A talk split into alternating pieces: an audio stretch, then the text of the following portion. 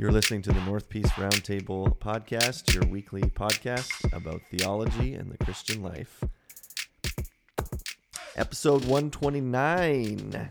We're 3 weeks in a row, buddy. Hey. We're like professional podcasters. Absolutely. Absolutely. I keep wanting to send you. There's this Instagram guy I follow, and he does a series of like little videos called Every Guy with a Podcast. Oh. And it's him just sitting around, just making up. They're like, because yeah, any couple of bros can sit down with some microphones. And he's like, yeah, can I blow your mind real quick? That's what he always starts with. And then he's like, so yesterday I was driving and it was 4 o'clock and the sun was still out and I saw the moon. And yet somehow in Australia it's nighttime and the moon's over there. He's like, come on, I'm not buying it. And he goes on to all this. Like, many moons, man. And it's, yeah, he had a two-moon theory that he was saying. It's like, yep, anybody can get a microphone and just talk about anything. But that's not us. But those who did that before the year 2000 are now millionaires. Yes, it's true. It was mind-boggling then. It's like half the videos you see, like those early stunt videos. I'm thinking like, that was, if we could afford a camera, that was our childhood. Yes. And that would not be unique to anybody. Yeah. But thanks for tuning in. We're not just two random dudes with a podcast, kind of, I guess. My name's Andrew, and Cameron is with me. Good morning, everyone. And yeah, we try and do this every week and answer questions people sent in or just topics that we think would be interesting. So yeah, I have 4 question/topics written down, and 3, actually all of them were sent by you because you texted me yesterday and we're like, got anything? And then you sent me. Yeah. And it's been a long week. So I was like, my brain has nothing. So anyways. And most of these just come from random conversations or thoughts. And actually, so I in my workplace, there's like a mixed bag of people who some I knew grew up in church. Some currently go to church, right, and some are unchurched and not interested. And so lunchroom banter and conversations is quite fascinating. And I pick up on little like, nuances. Cameron, why are you always writing down things that we say? Just text my wife. Yeah. Yeah. So the first question was from a couple weeks ago that we haven't gotten around to, but it was connected to sharing prayer requests and it not being just gossip.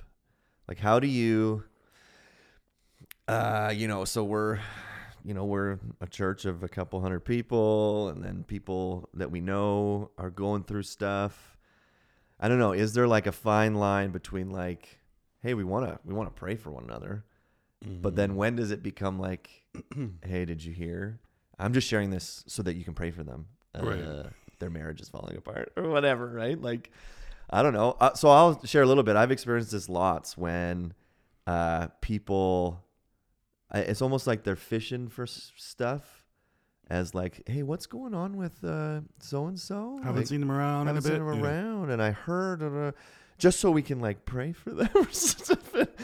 And it's like, so I've had that lots where people, or even on staff, like at our staff meetings, it's interesting because we've had some staff members share like, can we share more openly about what's going on with people so that we can pray for them? And it's kind of this fine line of like, well, I don't know if everybody needs to know all the details, but like then, so I'll give you a really firm example. There was a couple in our church, this is a while ago, going through some marriage problems, and we had prayed vaguely at our staff meeting. We got to pray for a couple in our church. I'm just not going to name names. And then that week the wife had come in and someone on our staff didn't realize and was just like, oh, how's it going, and not realizing that. And she the wife that came in, just you could tell it was just kind of awkward. And then the staff member was like, I didn't know, why can't we say that, right, names and things like that. So it was kind of like, I don't know, is there a line that I think that like what you just described is perfect, because I don't believe you need to know. And I think the line is centered in true, authentic, and sincere relationship. I think there's true, authentic, and sincere concern, which is what, that staff member probably felt, like just authentic concern about someone going through something. But aside from like actual relationship, friendship, like what would be the, I don't think there's a value in knowing, because I think it automatically then puts that person in a different space where they would have maybe seen that individual and said nothing, or gave like that endearing side hug, which may have been received well, but also may have put that individual in a like, does everyone know my business? And can I not go to Ceylon without wondering who knows about my pending separation? Like, yeah, that's an interesting challenge, because I think that as Christians, we get into this mindset of like global prayer for an individual situation is going to force the hand of God. Yeah, right. But that, like, how sincere is that global prayer?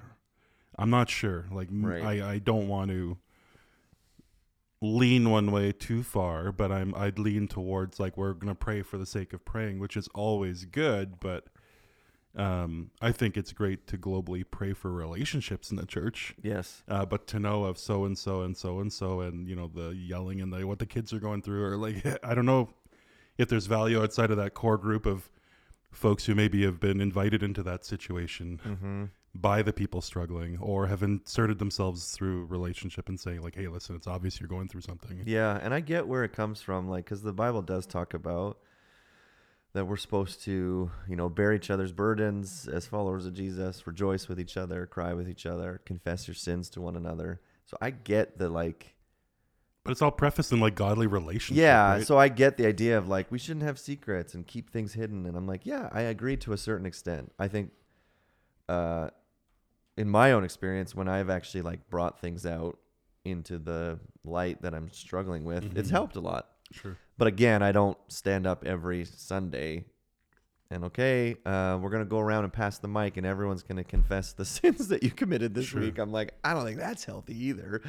And I like that you talk about that in the context of like someone that's a close friend, or like, hey, we're like discipling each other. We're in a life group together. Sure. We can share openly here.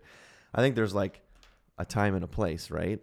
So even like, for instance, I'll share, you know, every Monday we have a staff meeting and we kind of go over stuff that's coming up, and then we pray for people in the church. And so we share things. And a lot of times the statement will be said like, I asked this person if I could share it. Yep. So like, I'm bringing this forward. There was one on Sunday, and Dawn prayed with this couple, and there's some medical stuff that was going on with them. And then he asked them, you know, we have a staff meeting tomorrow. Is it okay if I share this with the staff? So I think that's really good to ask someone, is this okay? So that more people can pray for you. So then Dawn shared the person's name and what was going on, and then we could pray for them. But there's been other times that like, so Dawn and Gwen are counselors, and there's like confidentiality things. You can't just share. Oh, did you know that, you know, Brad came in and I'm just making something up, and you can't do that. But lots of times Dawn or Gwen would say like, can you, let's pray for a client of mine that they're just having a heart or whatever, leave it vague enough. So when we pray, it's not like God's like, who? Exactly. Who are you talking about? Well, that's actually a very good point. You didn't say a name. Yeah. That's a very good point. Or even people have like, not even someone have said like, can you pray for someone? And when you pray, let's just call them M or whatever. 'Cause I don't want to. And you're like, okay, I can pray for M or T or L or whoever, like call them whatever you want. Like God knows. Right. So then it doesn't break confidence. Like, so if you came and shared something super deep with me and then found out that I was sharing it with all the, like, that could hurt the relationship, right? And you're like, you don't want to breach trust and confidence with someone. So, yeah, so I guess don't gossip. Gossip's bad. But you can still pray for people without necessarily having to know all the dirty details of everything that's... Yeah, and I think if you're struggling to pray in earnest without knowing the details, then don't bother. Like, just don't bother. Sure. I mean, if you can't pray for M with the same sincerity that you'd pray for the individual with all the details, you're good. Yeah. We're fine. Scott will take this one. Thanks. Yeah, he's got it. I just want to pray for all my unspokens. Did you ever have that in youth group? Oh, yeah. If you didn't want to share, you just said, unspoken. That's right. Right on. Bless you, my child. Bless you, my child. For all your unspokens. All right, question number 2. Completely switching gears. Super Bowl was on Sunday. Right. And apparently it was the most watched television event since the moon landing. Thanks, Taylor Swift. That's right. All the Swifties. That's right. So the question then was like, as Christians, do we engage with stuff like that? I mean, this comes up a lot. Anytime there's Halloween or an Easter egg hunt or... Well, this one was, I think, a little different. I saw like Mark Wahlberg and friends who are like devout Catholics now, like praying through the entire Super Bowl. Other evangelical groups like holding fasting during the Super Bowl. Okay, I didn't hear about that. Oh yeah, because of the satanic undertones of like the girl rapper beside Taylor Swift with the upside down cross and all of these subtleties around demonic activity. In this, and I've heard it year after year. And this morning I was laughing, thinking to myself like, there's nothing subtle about the sinfulness of any public event to that degree. Like, there's nothing subtle about the materialism and the sexuality that is at every sporting event in history. So I'm not sure why Christian groups think that there is some undertone of demonic activity that's worse than like what's overtly obvious to like any Grammys awards or whatever. Yeah. Like TV is overly sexualized and consumeristic and conflicts with everything this entire series that we're in church talks about. So I don't know, like I but then there's people that just enjoy watching football and hanging out with friends, and I don't know if it's any different than any Canucks game I watch. That's a good point. I mean, we had some friends over, our life group over, and because Molly and I watched football every Sunday this year. Just we like football. Before church or after? Yeah, during church. I just record my sermon ahead of time. Can you imagine? Yeah. It's on the screen behind everyone if they look around. Yeah. So we just, and it was one of those years where we each picked a team and you kind of follow a team and it's fun. So we watched the Super Bowl, but yeah, throughout the Super Bowl, you're just kind of like, man, there's a lot of materialism. And Molly's looking up, hey, guess what the average ticket price for the Super Bowl is? $8,000. Right. And did you see that suite that they keep showing all the celebrities in? $2 million per suite. And you're just kind of like, goodness gracious, that's ridiculous. And then, I saw the videos of, the one rapper flashes the devil horns and she's wearing an upside down cross, and that means the Super Bowl's evil. I'm like, no, I think that means she's evil. Very lost young girl from New York. Yeah, and then you have, Usher at the halftime show, and we just kind of took all the kids upstairs and let's play the Christian version of beer pong, which my wife made this game of like, a muffin tin. And then you have to like bounce a ping pong ball. So I was like, so beer pong. She's like, no, it's not that. Right. I'm like, why'd my kid come down with 2 prizes? So then, it landed in the number 3 spot. Then you lift the number 3. Oh, and they got a bouncy ball or whatever. Yeah. Like it's just a fun game. So that we're like, our kids don't need to watch the halftime show. And the 2003 hits that are being. Yeah, right. Yeah. So there's things that, we just wanted to watch football and spend time with our friends and eat food. And so I think it's one of those ones like... all TV is sinful. Yeah, and you know Every commercial is materialistic. If a Christian listening was like, I just felt really convicted not to watch, I'm like, hey, great. I think, that word that we use lots, adiaphora, I think it's a moral gray area where you can just... I don't think it's sinful to... watch the Super Bowl. Now, I shouldn't say sinful. If a Christian was like, I'm going to spend $2 million to get a box, I'm like, well, is that the best use of the money that God's given you? I don't know. I actually saw a pastor from the States sitting in one of the boxes, and I just went. It was probably a gift, my child. It was hilarious because there's the video of Jeff Goldblum, and he was waving, and then I paused it, and I was like, that's Mark Driscoll. Oh, no way. Sitting behind him with his wife. And I went, he That's interesting. Okay, but if you had a millionaire friend and they're like, Andrew. Yeah, let's just assume he was invited. I would go if someone said, like, you don't have to pay. I'll fly you out and you can come. I would totally go. You'd be dancing with... Woo! What's up, guys? Yeah. You'd be dancing with the fly. Yeah, I think it's, again, one of those... you know, if you're someone who's like, no, you shouldn't watch the Super Bowl, I don't think you should then judge Christians who had a Super Bowl party to watch football with their friends. I think that's... I don't think it's a sin issue because, like you said, every Canucks game, every Oilers game, like any kind of sporting thing, there's always going to be materialism and greed and idol worship depending on who's there. Like, I always like those. I don't like those comments are like, how do those athletes earn $1 million when our school teachers are struggling? It's like, if I had to pay $400 a day for every time my kid went to school... So the teacher, like, it's a business, right? It's an economy. It's paying for themselves.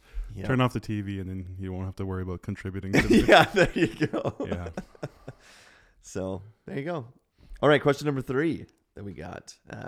Yesterday was Valentine's Day.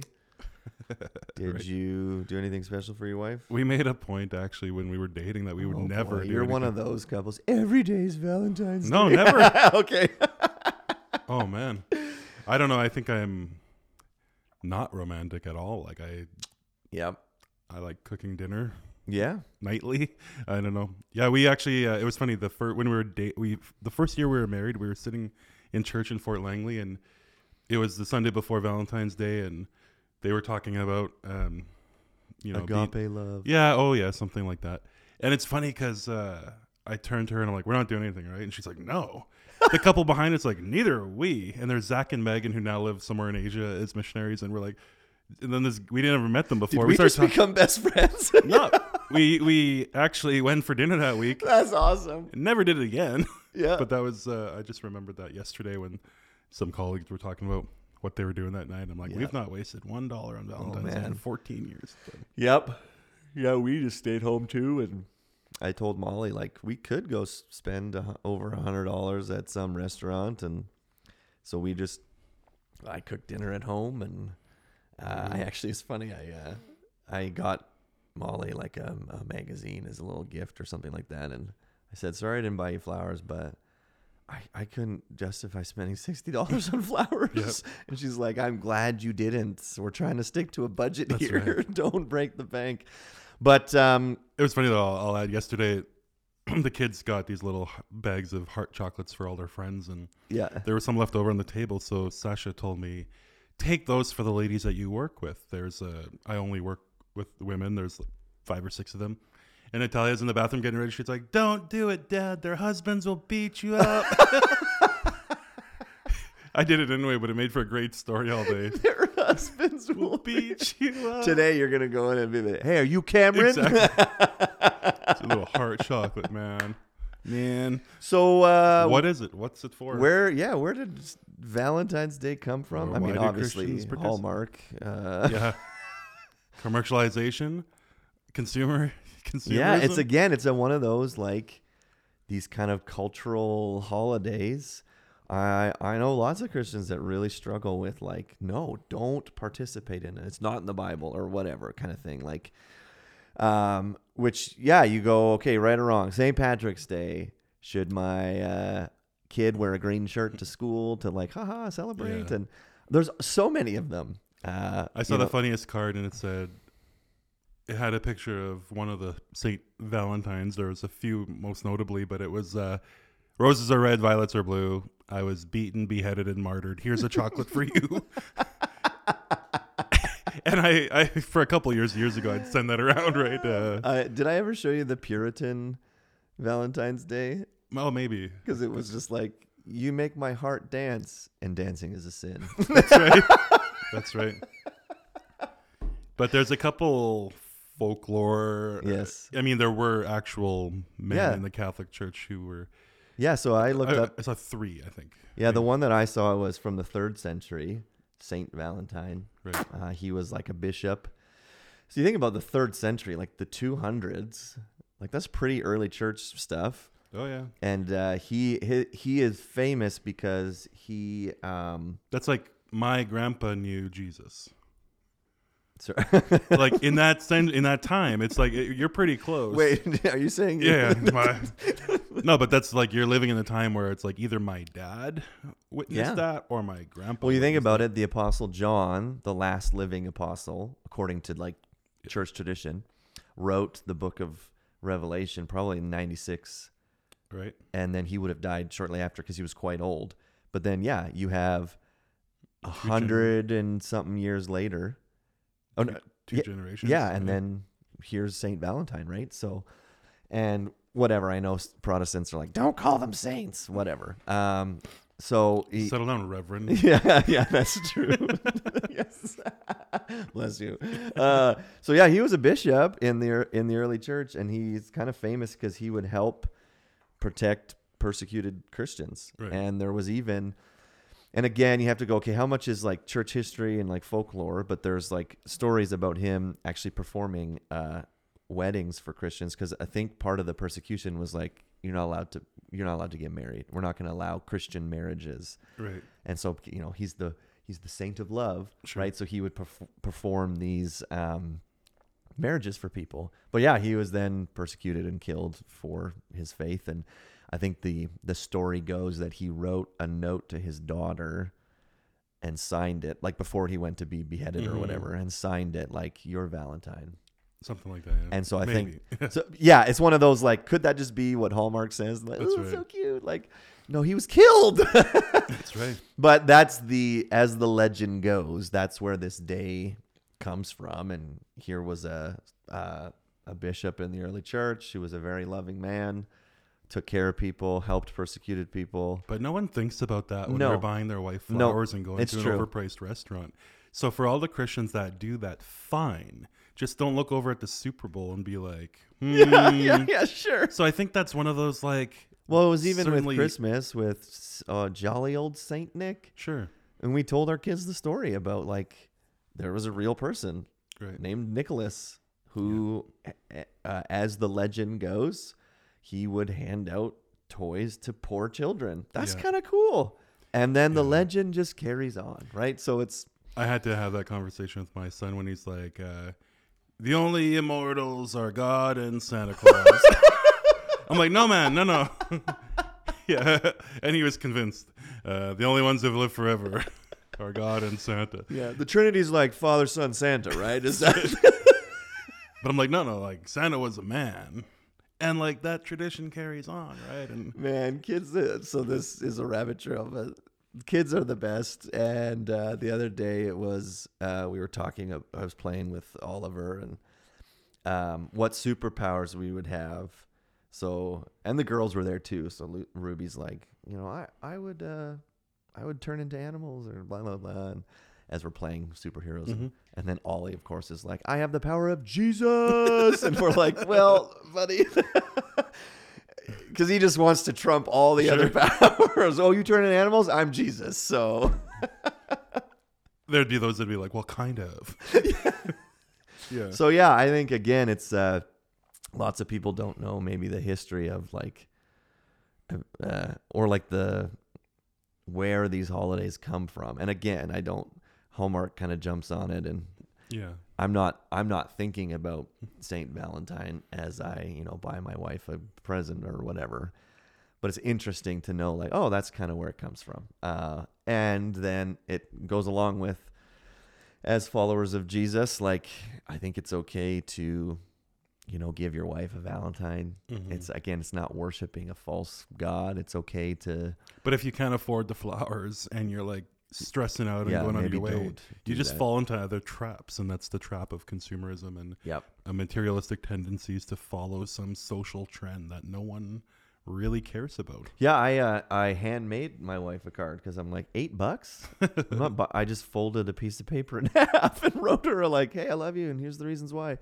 Yeah. I'm like, I'm not spending $8 on a card. I think I texted my wife. I texted her, "Hey, I love you." Yep. Yeah. Okay, last question. Wow. I know, we're just flying through these. It's only been 25 minutes. So yeah, we as a church have been going through a sermon series about money. We're 2 weeks in. The church is empty now.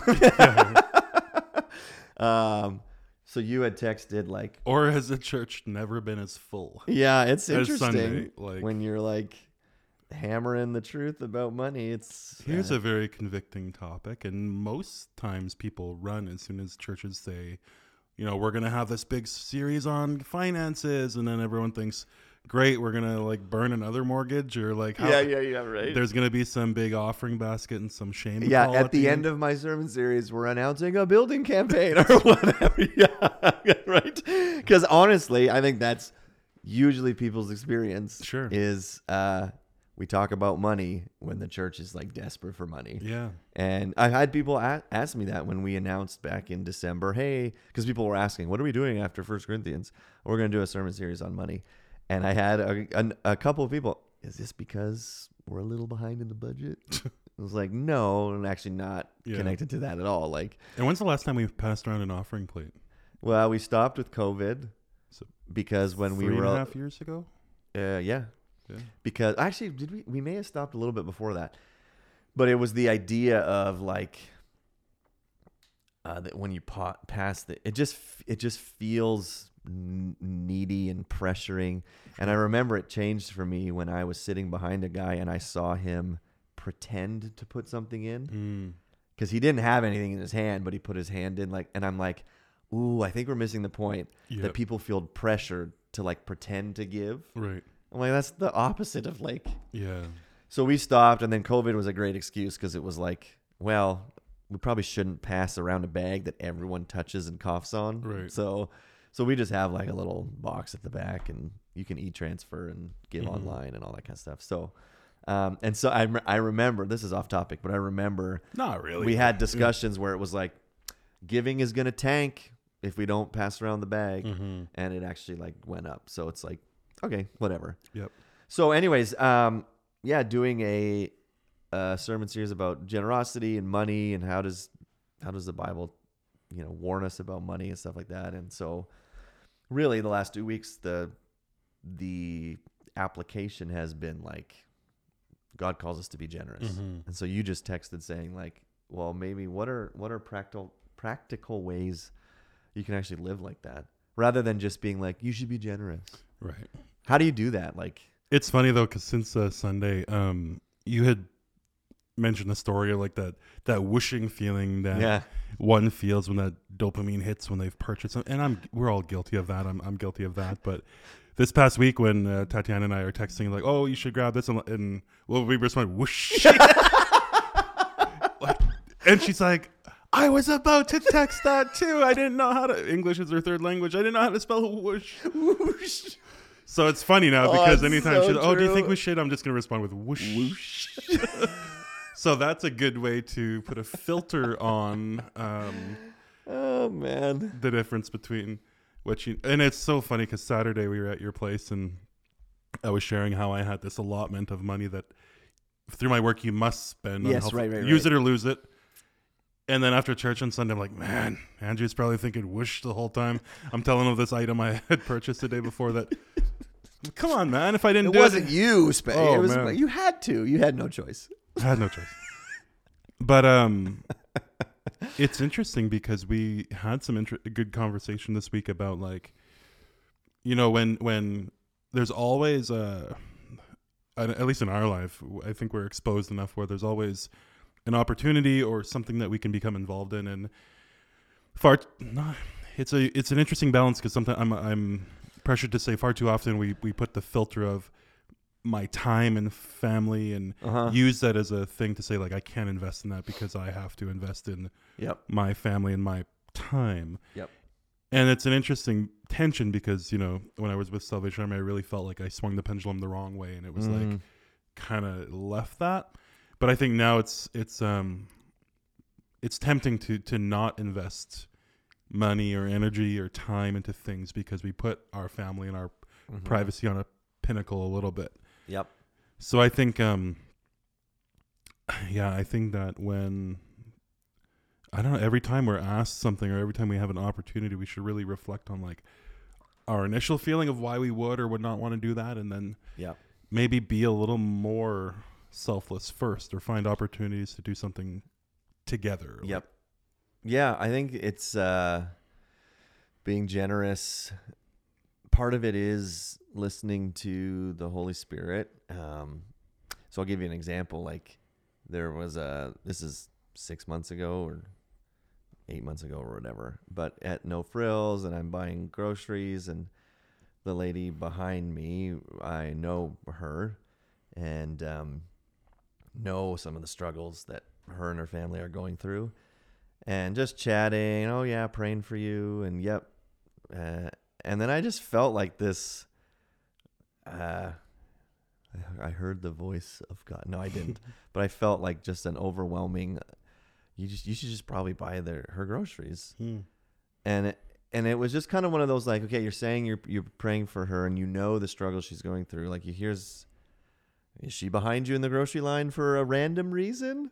Right. So I just asked, is it okay if I buy your groceries today? And she, of course, was like, no, I couldn't. And I said, I feel like God really wants me to.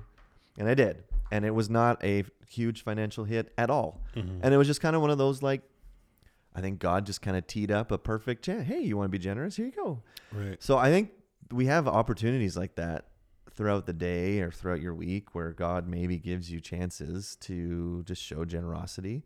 But then I think it just becomes like a lifestyle of having open hands with your stuff. Right. So even I like that in Romans 16, Paul tells them to put money aside for other believers, but then he says, so that you may prosper. And like the translation means, like, Paul's not saying, oh, you made $300 this week, give away $300. Right. He's saying, pay your bills and take care of your family, but put something aside, right? So we've always tried to have designated money each month that we either give to the church, or that we sometimes, there's been some months where we don't tithe to the church, mm-hmm. and people are going to lose their minds. I know. But we've given that money to someone who needs it, as like, here we have the X amount of dollars each month that we feel like God wants us to be generous with. And most of the time it goes, we tithe to the church. I hate using the word tithe because that's the Old Testament. We give to the church. But sometimes there's been times you tithe to your income tax right now. Yes. If you want to, for social programs. And then for me, I'm like, so I'm giving, am I just paying myself now? Because then the church pays me, and it's funny. But then there's been times when there's been a family that's in crisis, and we're like, oh man, we really feel like that money, we should just give to them. Yeah. So I think there's so many practical ways. I mean, we have a kind of a new ministry starting at the church with Tyler and Jamie Giesbrecht, where they are feeding people. Yeah. And it was amazing because we kind of announced it a few weeks ago, and we were wanting to start a small pantry here at the church of emergency needs. And Jamie texted me and was like, so much money has come in, and mm-hmm. gift cards, and people were like, I don't have money, but I have a Butcher Block gift card for $50. Could you buy some meat with that to give to someone? It's like, yes. Yeah. So I think anytime we've done things like that, people are very generous, but I think sometimes we just don't know, like, if I just go give $20 to a homeless person, are they going to use it for drugs? Mm-hmm. Right. And so we just don't know sometimes. Sure. I think, how do I be generous? So there's creative ways that you can. Yeah, and there's so many opportunities, and I was just looking for a comment that a non-Christian person posted. Okay. Because they were, at that time, feeling pressured because they are overtly non-Christian, but operate in a social space, and the post was kind of interesting and convicting because it said, like, there's a lot of Jesus followers around here, but if you're a Jesus follower who only focuses on sexual sin but doesn't clothe the naked and feed the hungry and support the widow and orphan, and I'm just reading your book, then I would suggest that you might not be a Jesus follower. An interesting jab, right? And I know it's a jab meant to, like, stir up negative emotion, but if that is a baseline perception of a non-Christian looking at an affluent community full of Christians mm-hmm. that are kind of finger wagging the sexualization and the terrible things that are happening in schools with so like all of these programs, but not like overtly and like publicly supporting poverty and homelessness yeah. and mental health. We might be hypocrites. And so I think there's more than like, I've gently poked at even some family and friends in the past where it's like, I'm just waiting on the Lord to tell me what I should do. I'm like, you don't have to, man. Like it was written in the Bible. Like there's like, go adopt a baby. Uh-huh. Like there's a real, like uh-huh. there's no mystery. There's no it's prescriptive. Like, yep. Like you will not go wrong if you go volunteer 3 hours at the food bank. Totally. Yep. You will not go wrong. You will not miss your miracle. You will not miss your opportunity to witness. Yeah. And if it's not money, it's time. That's I would argue a greater commodity is just your service. Sure. So many organizations in the community that could benefit from 3 hours of your time. Totally. Yeah. Yeah. So there's lots of ways to get involved and to be generous with time and money. And I think it's just starting to do things like rather than sitting around and saying, well, you know, I can't think of ways to be generous. Just start being generous and start helping people. And anyways, there you go. So come out this Sunday as we talk about Zacchaeus.